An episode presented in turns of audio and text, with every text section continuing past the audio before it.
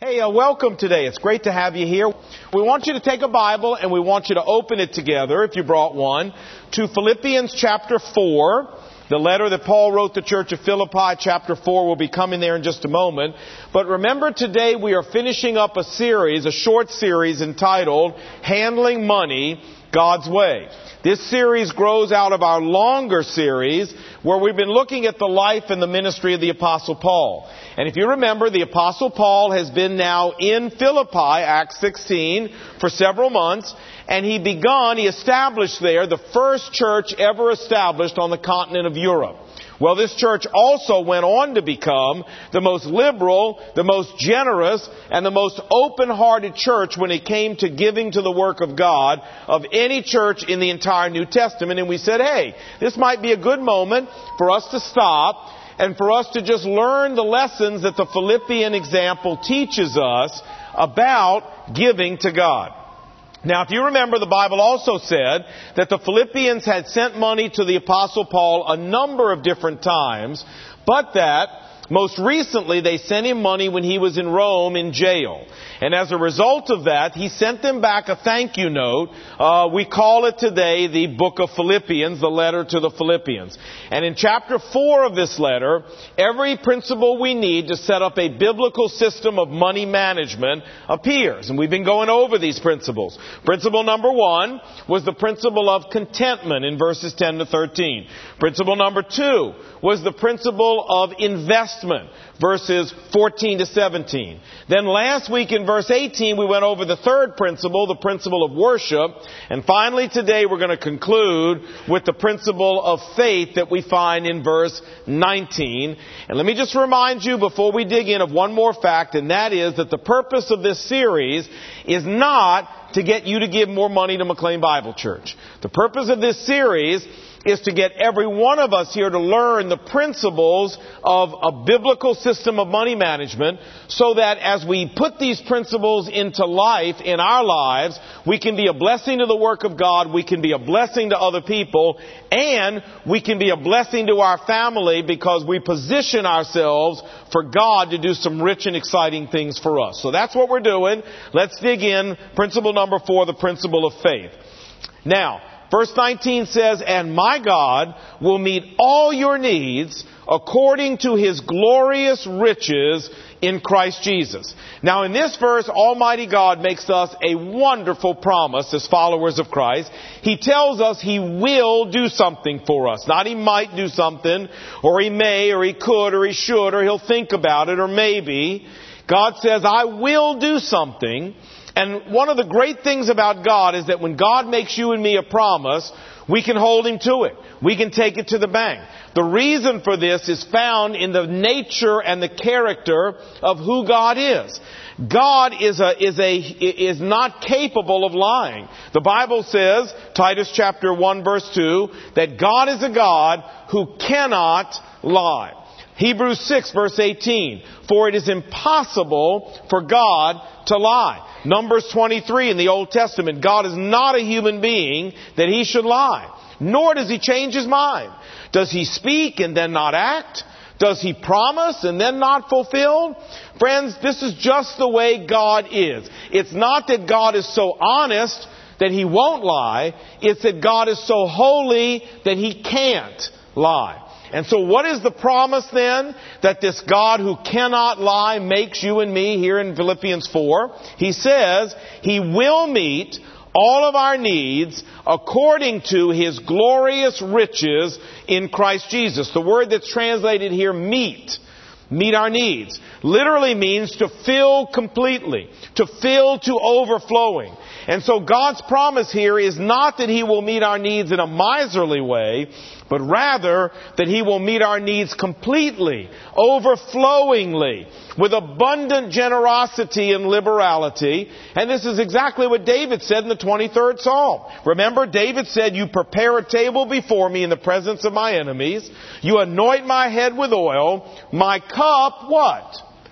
Runs over. My cup overflows. Every time I read this verse, I think of a can of Coke where when you pop it open and you pour it in the glass too quick, it just explodes over the top of the glass and runs all over the countertop. And this is exactly how God says that He's going to meet our needs. He's going to do it in a way that explodes right over the top of your cup and runs all over the countertop. Now the rest of this verse confirms that this is indeed what God is promising us. Look, let me show you. The verse says that God will meet our needs and not out of His glorious riches. That isn't what it says. It says God will meet our needs according to His glorious riches in Christ Jesus. You say, well, what's the difference? Sounds like same thing to me. No, it's not.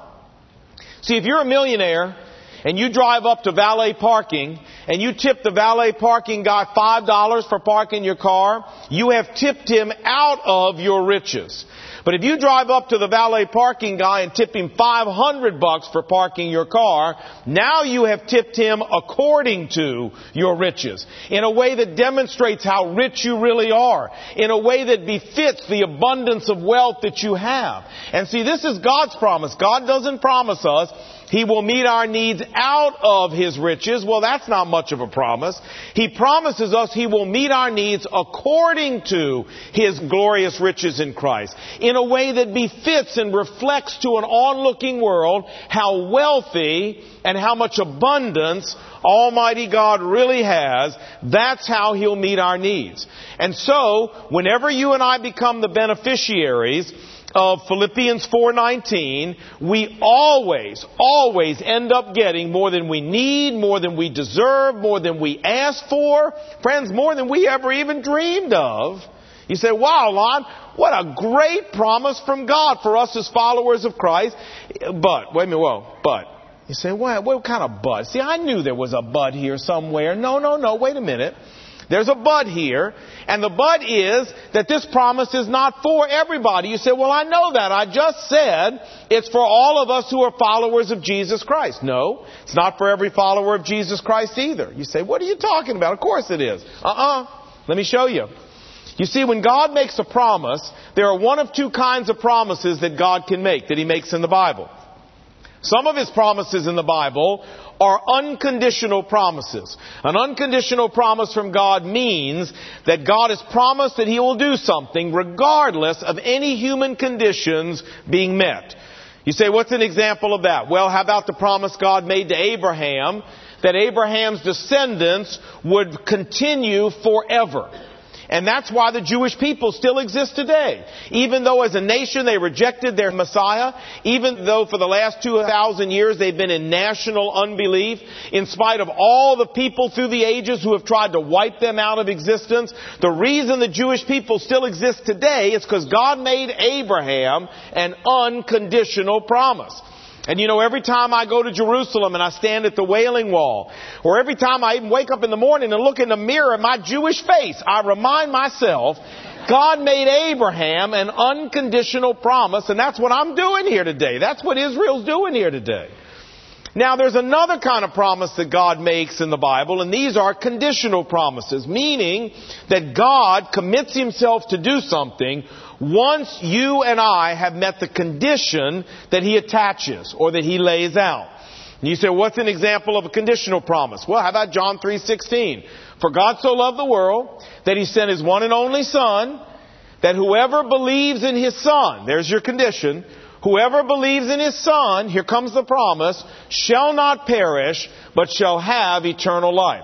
God says, I've got a promise I'm willing to give that I'll give you eternal life and I'll keep my end of the bargain once you meet the condition. You meet the condition, you'll get the promise. Now, if you're here today and you've never trusted Christ in a real and personal way, let me just point out to you that this is a really important piece of information for you to have, knowing what the condition is. You see, the condition that God lays out here for getting eternal life is not good works, church membership, singing in the choir, saying the rosary.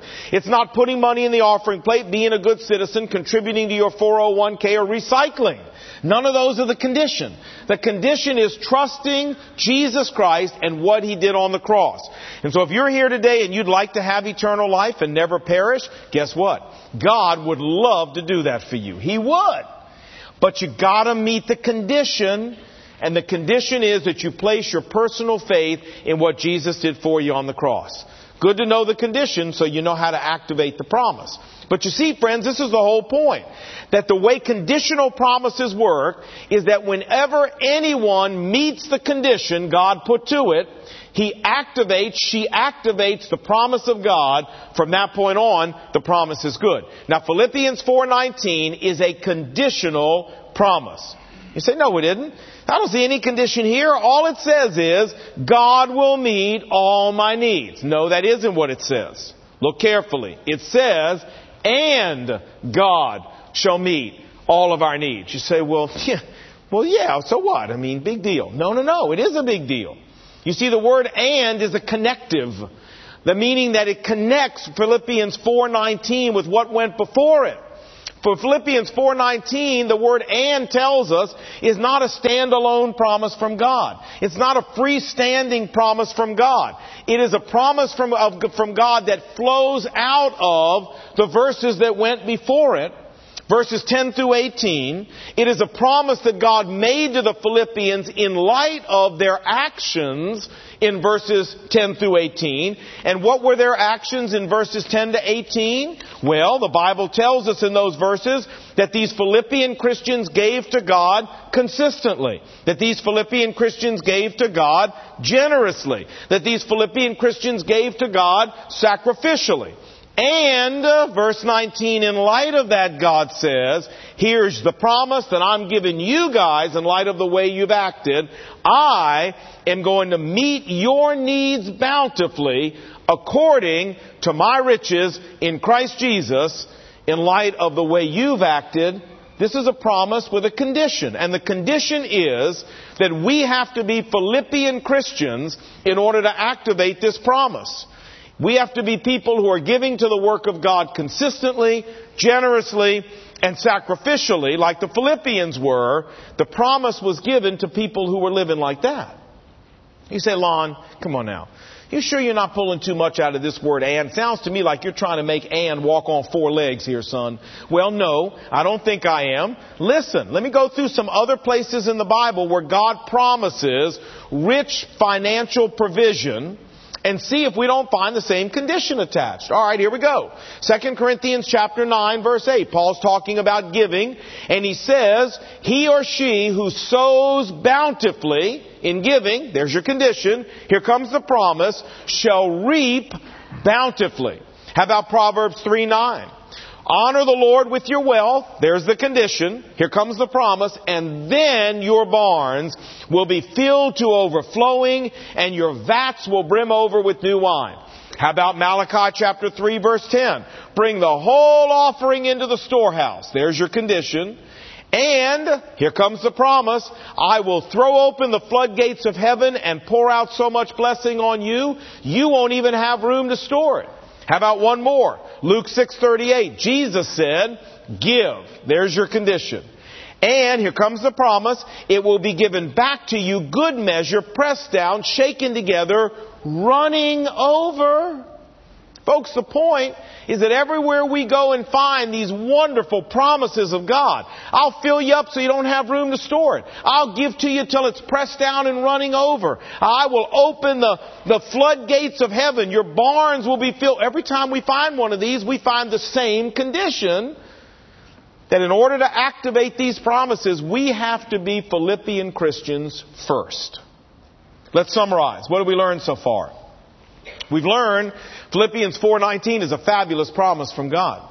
It's a promise where God uh, says He will meet our needs not in a stingy way, not in a parsimonious way, but that He will meet our needs bountifully, magnanimously, sumptuously, philanthropically, overflowingly.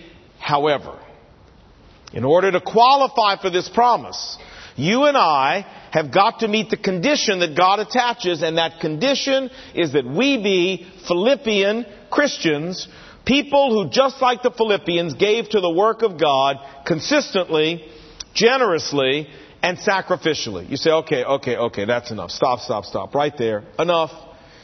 What are you really saying, Lon? Are you really saying that unless I give money to God, God's not going to meet my needs? Is that what I'm hearing you say here? No, not saying that at all. As a matter of fact, I'm saying the opposite. I'm saying that if you're a child of God by faith in Christ, and, and, and therefore God is your heavenly father. He has committed himself in the Bible to meeting your every need, whether you ever give a penny to God or not. You say, well then what are you saying? What I'm saying is if all you want is for God to meet your basic needs in a basic way, then you don't need to give God anything or doing anything with your money.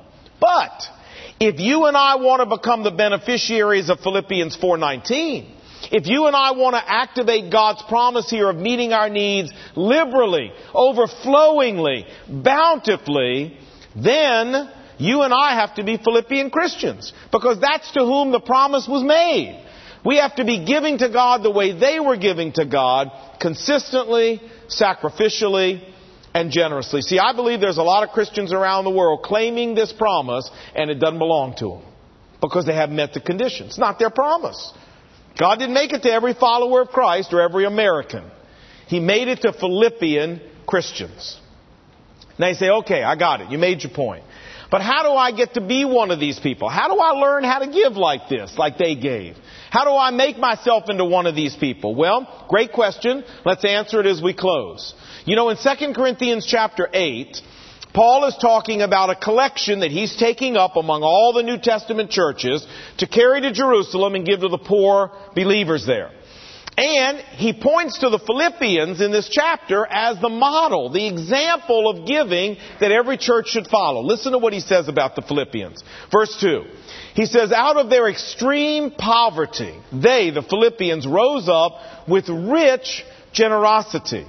For they gave as much as they were able and even beyond their financial ability on the human level. Now it's obvious from what Paul says here that the Philippian believers were not a wealthy bunch. In fact, he refers here to their extreme poverty. And yet, in spite of that, the Philippians gave so generously that they became the model that the apostle Paul held up for every other church to copy. In fact, verse 4 of this chapter says that the Philippians begged us for the privilege of sharing in this offering for the poor believers in Jerusalem. Now friends, how do you explain people who live like this? How do you explain people who beg for the privilege of giving? People who give so generously that they become the model for every other New Testament church and yet that giving comes out of extreme poverty. How do you explain people who live like that? Well, I'll tell you the answer. The answer is that when it comes to making our decisions about what we're going to give to God, there's only two bases on which you can make it. You're going to make it on one or the other. Either by faith or by sight. Those are the ways we make our giving decisions. Now, the Philippians did not make their giving decisions by sight. If they had made their giving decision by sight, they would never have given the way the apostle Paul described it here in the Bible. They would have looked around and said, well, you know, we're a pretty poor bunch here, and well, you know, we really don't have that much money, and well, you know, it's good to keep a little bit for a rainy day, and well, when we look hard at our portfolio, there's just not a whole lot we can squeeze out of there to give. Now this is giving by sight. Giving by sight means we're always asking this question, what can I afford to part with in light of the resources that I can see right in front of me? What can I afford to part with? Friends, the Philippians, if they had given, if they had asked that question and given by sight, they would never have been the model that Paul held them up to be. Because they didn't have any money. How much could they afford to part with humanly? Virtually nothing. They didn't give by sight. You say, well, what was that other way you said to give? Well, we can give by faith. And what does it mean to give by faith? Let me tell you. These Philippian Christians giving by faith, their focus was not on their limited portfolio. Their focus was on God's endless portfolio. That's where they had their eyes. Their focus was on God's promise to give back to them out of His endless portfolio. See, when you're given by faith, the question you're always asking is not, how much do I have that I can give away? The question you're always asking is, what is God asking me to give? That's your question. Lord, what are you asking me to give? And I'm not afraid of the answer, Lord, because you know what? If you really have the supply you say you have in the Bible, and if I really have the promise of Philippians 4.19 that you're going to give back to me, what am I afraid of? That's my question, Lord. What do you want me to give? And friends, this is exactly what the Bible says faith is. Faith, Hebrews 11.1, is being certain of what we cannot see with our naked eyes. Meaning, faith means that we're willing to depend on, rely on the invisible resources of God, resources we can't touch or see or dissect under a microscope or put in a test tube, but we're totally sure they're there because God tells us we're there. And listen, giving by faith means that we make our giving decisions not based on the visible resources we have in front of us. Giving by faith means we make our giving decisions based on God's invisible resources and His promise to give back to us out of those invisible resources. Everybody understand where we are here? Yeah? Good? You kind of look like deer in the headlight. Y'all okay? Alright, good. Now, I got a wonderful example of this principle in operation right from our church family here. Uh, some of you remember back in 1999 we had a matching gift offer from a, a benefactor here in McLean Bible Church. And the deal was they would match dollar for dollar every dollar we gave to our building fund through the end, through December 31st, 1999. Well, by the grace of God, that turned into a gift of $13.1 million. Yeah. Well, as we were approaching the end of 1999, we were all praying about what God wanted us to throw in before the end of the year. And there was this missionary couple in our church, and uh, they were praying about this too. And you know, when you're a missionary, you live on the support of churches and people, and you know what you're getting. I mean, what it is is what it is is what it is. You know what I'm saying? It's what it is. And so you have a very limited supply of resources. The wife told me, we sat down at the kitchen table, we talked about it, we decided what we we're going to give. I came into church, and I sat down the last Sunday of December to write my check, put it in the offering that we were given. And she said, as I sat there, I prayed about it, and I said, Lord, I sure hope this is what you really want me to give. And he said, no, it isn't. I want you to give two times that. And she said, excuse me? And she said, just as clear as a bell, I knew God was asking me sitting right there in that seat to double what we had agreed to give. And she said, I thought, well, Lord, I mean, how, you know, we don't, I mean, it's not like we got unlimited, you know. And he said, don't worry about it. You've got my promises. Just do what I tell you. Well, she did it. She didn't have to tell her husband. She just doubled the check, put it in the bag. Well, when she got home, she told him, and he had apoplexy, just about. Because he said to her, don't you know what you've done? You, you gave away our mortgage payment for January. You gave away our food budget for January. I mean, we know what we have coming in every month. Where are we going to get the money to pay the mortgage? And where are we going to get the food bill from? And she said, well, God told me when I asked those very same questions that He had unlimited supply. Just trust Him. He'll give it back to us. And the husband was like, well, yeah, yeah, whatever. And she said, oh, and oh, by the way, we're missionaries, you know. okay. Well, let me tell you what happened. Five days later, true story, they get a phone call from California.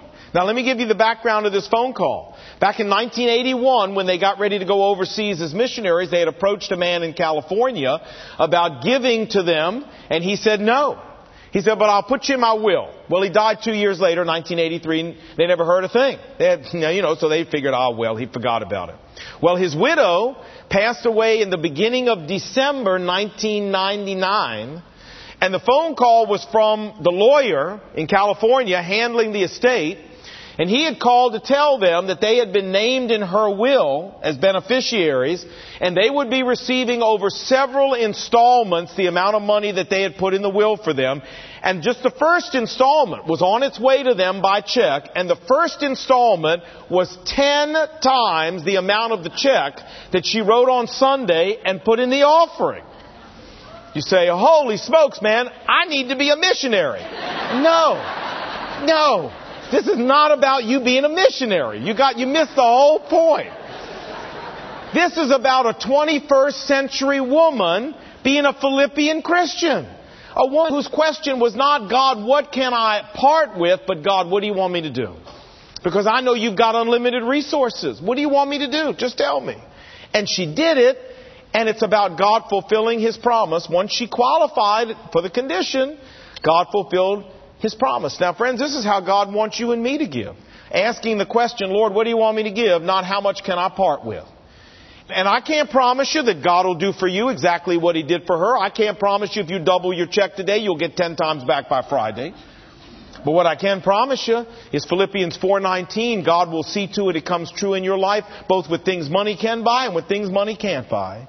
God will keep his end of the deal if you and I keep our end of the deal. You say, well, okay, I hear that. But how do you get to be this kind of person? I mean, how do you develop the kind of faith that when God says to you, double your check, that you go, okay? How do you get to be that kind of person? Got two quick suggestions and we're done. Suggestion number one is to saturate yourself with the Word of God. Romans 10:17, faith comes by hearing and hearing by the Word of God. Friends, the more you and I read about the great men and women of God who did exactly this, who didn't have their eyes on the resources they could see in front of them, but who had their eyes on the unseen resources of God, and who were willing to live their whole lives depending on the unseen resources of God. The more we read about these people, Abraham, Joseph, Ruth, David, Esther, Daniel, Deborah, the Apostle Paul, the more we are encouraged to step out in faith and live the same way. The more we see how God came along and rewarded them and took care of them, the more we're encouraged to step out and do the same thing. Listen, you will never have your faith encouraged from the Washington Post. You will never have your faith built up and challenged from Time, Newsweek, Sports Illustrated, or the Ladies' Home Journal. If we want to get our faith challenged by seeing men and women of faith living and God rewarding them, hey, we got to go to the place where that story is being told, and that's here in the Bible. Second of all, my second suggestion is give God the chance to prove himself to you. I love what he says in Malachi chapter 3. He says, Bring the whole offering into the storehouse and test me in this, says God. See if I won't open up the windows of heaven and pour out on you a blessing bigger than you can even store. God says, Test me. I don't mind. Put me to the test and see if I'm not trustworthy. Put me to the test and see if I won't keep my end of the bargain. And you know, sometimes we just need to step out by faith a little bit when God asks us to, and we need to give Him the opportunity to show us that He's really capable of doing what He said. We need to take little baby steps, and if we take enough little baby steps, guess what? We get to the place where maybe if God did say to you, double your check today, you could say, fine, I've seen you do enough doing all those little baby steps, I can do that, no problem. Listen, friends, we got to take a risk sometime when God asks us to do it so He can show Himself and prove Himself to us. That's what faith's all about. Every one of these people we named, Abraham, Joseph, Ruth, David, Deborah, Paul, they took risk when God asked them to. And that's how they learned to trust God for the enormous things they eventually were able to trust Him for. You don't think David went right from being little shepherd boy to going out and facing Goliath, do you, in one giant big step? There's no way. There were all kinds of baby steps in between.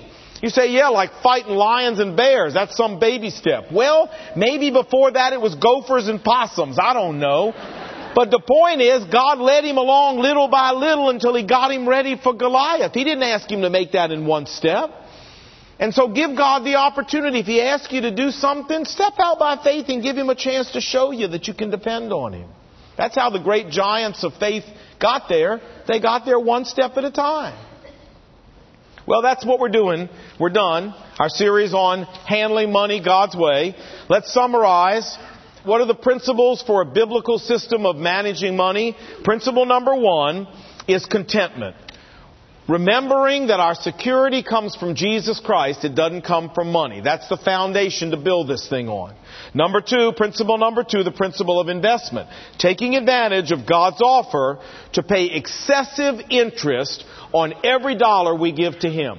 Principle number three, the principle of worship. Letting God know that He is number one in our life by the way that we give to Him.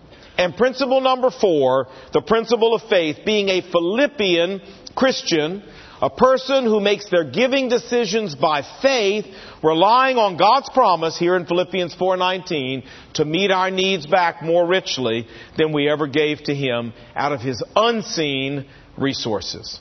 Now, I don't know where you are in your giving. I mean, that's not my business. That's between you and God. But what I can tell you is these are the principles that will position you to receive back God's incredible blessing that He gives to people who give correctly. These are the principles that will position you to help advance the kingdom of God here on earth and be a blessing to other people. And so my challenge to you is, hey, I'm not asking for your money. I'm just asking for you to have a biblical worldview in everything you do, and especially in your giving. And friends, these are the things that turn the promises of God on for your life. So if you're not giving this way, my challenge to you is get on your knees and say, Lord, it's hard to change the way I spend my money, but you help me. I want to bring my spending, my giving, in line with these principles. May God help us do that. Let's pray. Lord, as we've said every single message in this series, you know, talking about money in church is a very, well, it's just a tough thing. And I pray you would reconfirm in people's hearts that my motive is genuine. I'm not trying to get them to give more money. I'm trying to help every one of us here live and act according to a biblical worldview. And nowhere is that more needed than when it comes to money. So Father, take these principles, challenge our life with them, and grant that we might look back on this series and say that was one of the most significant series I ever heard because it radically transformed my giving to God. And look at all God has done in response because I was willing to do it the way He told me. Lord, we commit ourselves to you. Give us the courage we need to make changes if that's the case. And help us with that, we pray in Jesus' name. Amen.